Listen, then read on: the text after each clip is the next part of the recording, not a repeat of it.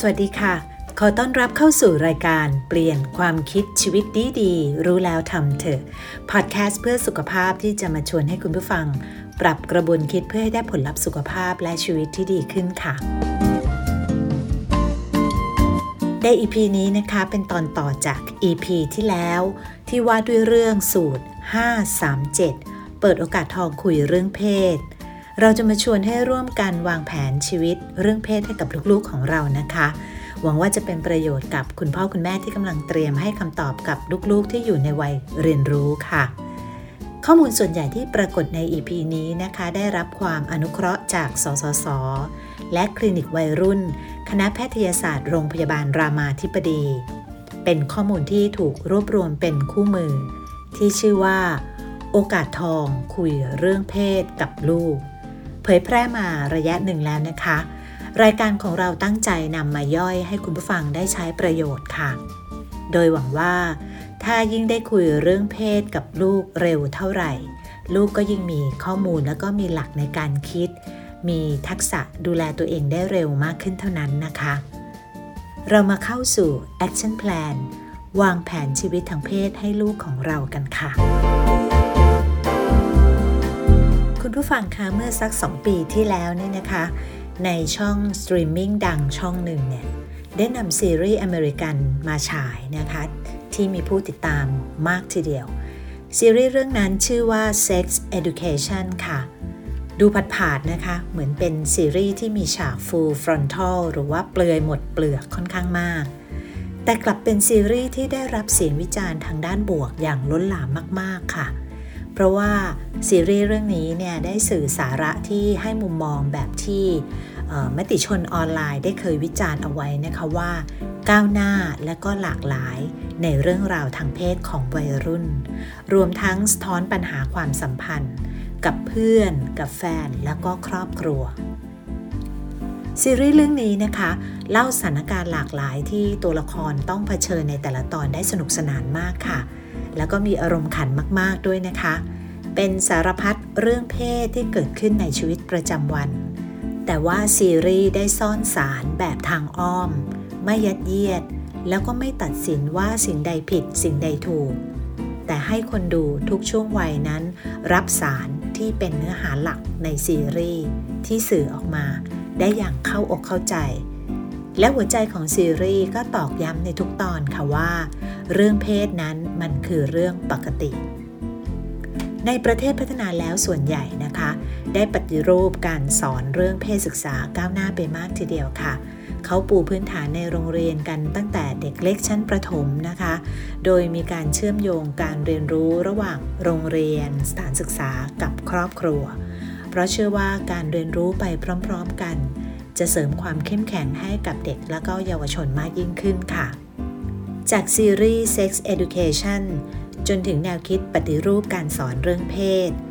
มาสู่เรื่องราวที่เราจะคุยกันต่อใน EP นี้นะคะ ทั้งหมดเป็นความพยายามด้วยโฟกัสเดียวกันค่ะว่า เรื่องเพศของมนุษย์เป็นเรื่องธรรมชาติ ไม่ต่างจากพัฒนาการด้านอื่นๆนะคะ ที่พ่อแม่เองเนี่ยต้องสร้างการรับรู้ สร้างความเข้าใจแล้วก็ส่งเสริมการเรียนรู้ให้ลูกของเรา ให้เขาดูแลตัวเองได้อย่างเท่าทัน แล้วก็มีพัฒนาการที่เหมาะสมในแต่ละช่วงวัย จากข้อมูลที่เราได้ติดตามจาก EP ที่แล้วนะคะ ในคู่มือ โอกาสทองคุยเรื่องเพศกับลูก ในหัวข้อหนึ่งเนี่ย คู่มือได้ให้ความสำคัญกับการวางแผนชีวิตทางเพศให้กับลูกค่ะ เป็นเสมือนการวาง action plan นะคะเอาไว้นะคะตามช่วงวัยที่เหมาะสม โดยบอกว่าพ่อแม่ควรจะใส่ข้อมูลแบบไหน อย่างไรให้กับลูกของเราในแต่ละช่วงวัย มาเริ่มตั้งแต่ช่วง0ถึง1ปีของเด็กนะคะ ในวัยนี้เนี่ยเขาจะเริ่มเรียนรู้ความรักความผูกพันผ่านพฤติกรรมของผู้เป็นแม่เป็นหลักค่ะ ไม่ว่าจะเป็นการมอง การอุ้ม การพูดคุย สีหน้าและก็แววตาของแม่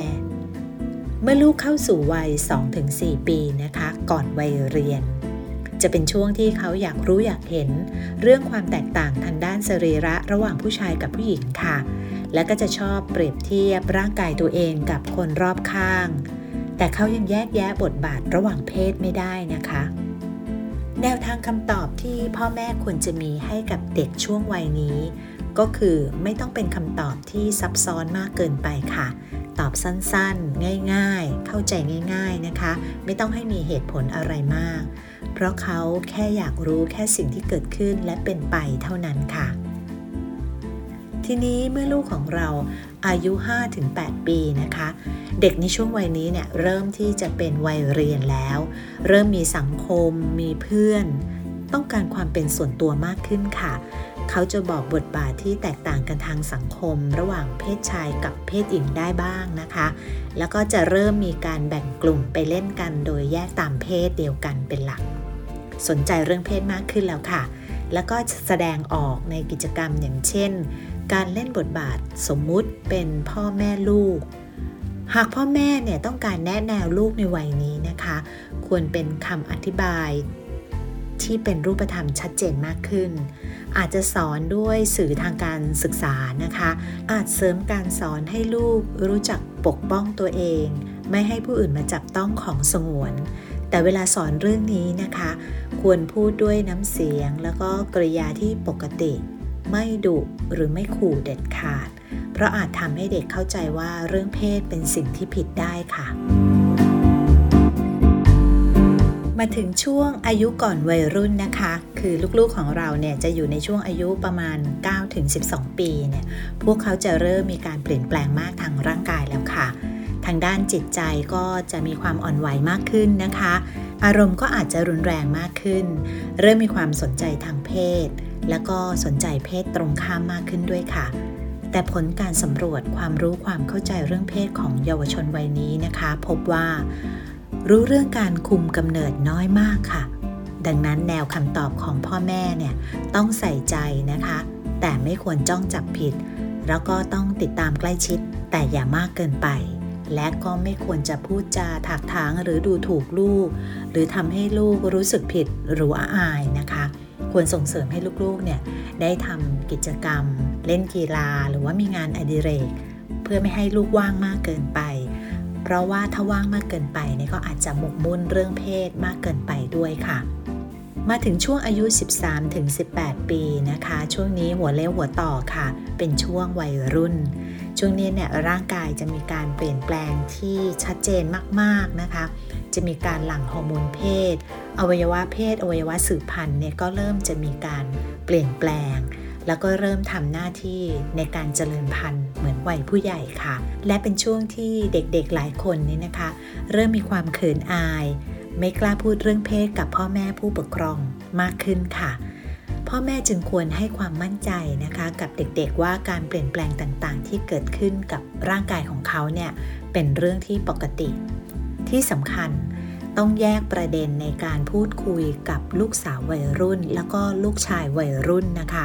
เพราะว่าเพศที่ต่างกันโฟกัสของเรื่องก็ต่างกันด้วยค่ะ ลูกสาววัยรุ่นเนี่ยแนวคำตอบในการคุยควรจะเป็นเรื่องของการมีประจำเดือน ให้เขาเห็นว่ามันเป็นเรื่องปกติไม่น่ารังเกียจแล้วก็ไม่ต้องตกใจนะคะ และก็ที่สำคัญเนี่ย ต้องบอกถึงผลของการมีประจำเดือนด้วยนะคะว่า ถ้ามีเพศสัมพันธ์โดยไม่ป้องกันนั้น อาจจะมีโอกาสตั้งครรภ์ได้แน่นอน แล้วก็ต้องพูดเรื่องของวิธีการรักษาความสะอาด รวมถึงการใช้ผ้าอนามัยด้วยค่ะ ส่วนลูกชายวัยรุ่นนะคะ จะสนใจเรื่องการเปลี่ยนแปลงทางสรีระของตนเองมากกว่า พ่อแม่ควรหาทางที่จะบอกให้ลูกชาย รู้ล่วงหน้านะคะ ถึงการเปลี่ยนแปลงที่อาจเกิดขึ้นกับร่างกายของเขา รวมทั้งเรื่องการช่วยตัวเอง เรื่องนี้ก็ต้องพูดคุยให้เป็นเรื่องปกติค่ะ เพราะมันเป็นธรรมชาติของทุกคนนะคะ เพียงแต่ว่าต้องเน้นย้ำให้เขากระทำในห้องส่วนตัวที่มิดชิดแนวคำตอบที่สำคัญสำหรับพ่อแม่ของลูกวัยรุ่นนี้นะคะ ก็คือให้ลูกเนี่ยเข้าใจถึง การเคารพคนทุกเพศค่ะ และก็ให้ลูกเนี่ยรู้จักประเมินสถานการณ์ในการป้องกันตัวเอง จากภัยทางเพศทุกรูปแบบนะคะ ถือเป็นการติดอาวุธเพิ่มภูมิคุ้มกันให้แก่ลูกไว้ตั้งแต่นันเนิ่นค่ะ คุณผู้ฟังคะ การวางแผนพูดคุยเรื่องเพศในแต่ละช่วงวัยเนี่ยนะคะ ต้องทำด้วยเนื้อหาที่เหมาะสมค่ะ จริงๆ แล้วยังมีประเด็นแล้วก็เทคนิคอีกมากมายนะคะ ที่จะช่วยให้พ่อแม่นั้นได้เป็นพ่อแม่ในฝัน ที่ลูกจะไว้วางใจได้ แล้วก็พูดคุยได้ทุกเรื่องแบบไม่ปิดบัง การจะเป็นพ่อแม่ในฝันได้นั้นไม่ยากเลยค่ะ เพียงแต่เป็นพ่อแม่ที่ตามให้ทันลูกนะคะ ตามให้ทันโลกของเขา เราต้องไม่เป็นคนของโลกเก่า และก็ไม่ต้องเปรียบเทียบลูกของเรากับลูกคนอื่น เราต้องฟังมากกว่าพูดค่ะ และควรจะขยันหาความรู้ให้กับตัวเองนะคะ เพื่อที่พ่อแม่จะได้มีต้นทุนในการพูดคุยกับลูก และจำไว้ว่าต้องเชื่อมั่นไว้ใจลูกของเรา เชื่อว่าเขาเนี่ยมีเหตุผลในการตัดสินชีวิตของเขา เรามีหน้าที่ประคับประคองให้ดีที่สุดการไม่ผลักไส แล้วก็คอยชี้แนะเป็นแบบอย่างที่ดีให้เขาก็เป็นเรื่องสำคัญค่ะ เราต้องใช้เวลากับเขาอย่างเหมาะสมนะคะไม่มากและไม่น้อยเกินไป และก็ต้องชื่นชมให้กำลังใจเมื่อเขาทำสิ่งที่ถูกต้อง เท่านี้นะคะคุณผู้ฟังก็จะเป็นพ่อแม่ในฝันที่ลูกไว้วางใจ ให้เป็นที่ปรึกษาให้เขาทุกเรื่องตลอดชีวิตของเขาค่ะ และฝากไว้ท้ายที่สุดนะคะ พ่อแม่อาจไม่จำเป็นต้องรู้คำตอบทุกคำตอบที่ลูกเราถาม แต่ให้เน้นกระบวนการเรียนรู้ร่วมกัน ซึ่งเป็นเรื่องสำคัญกว่ามาก ๆ ค่ะ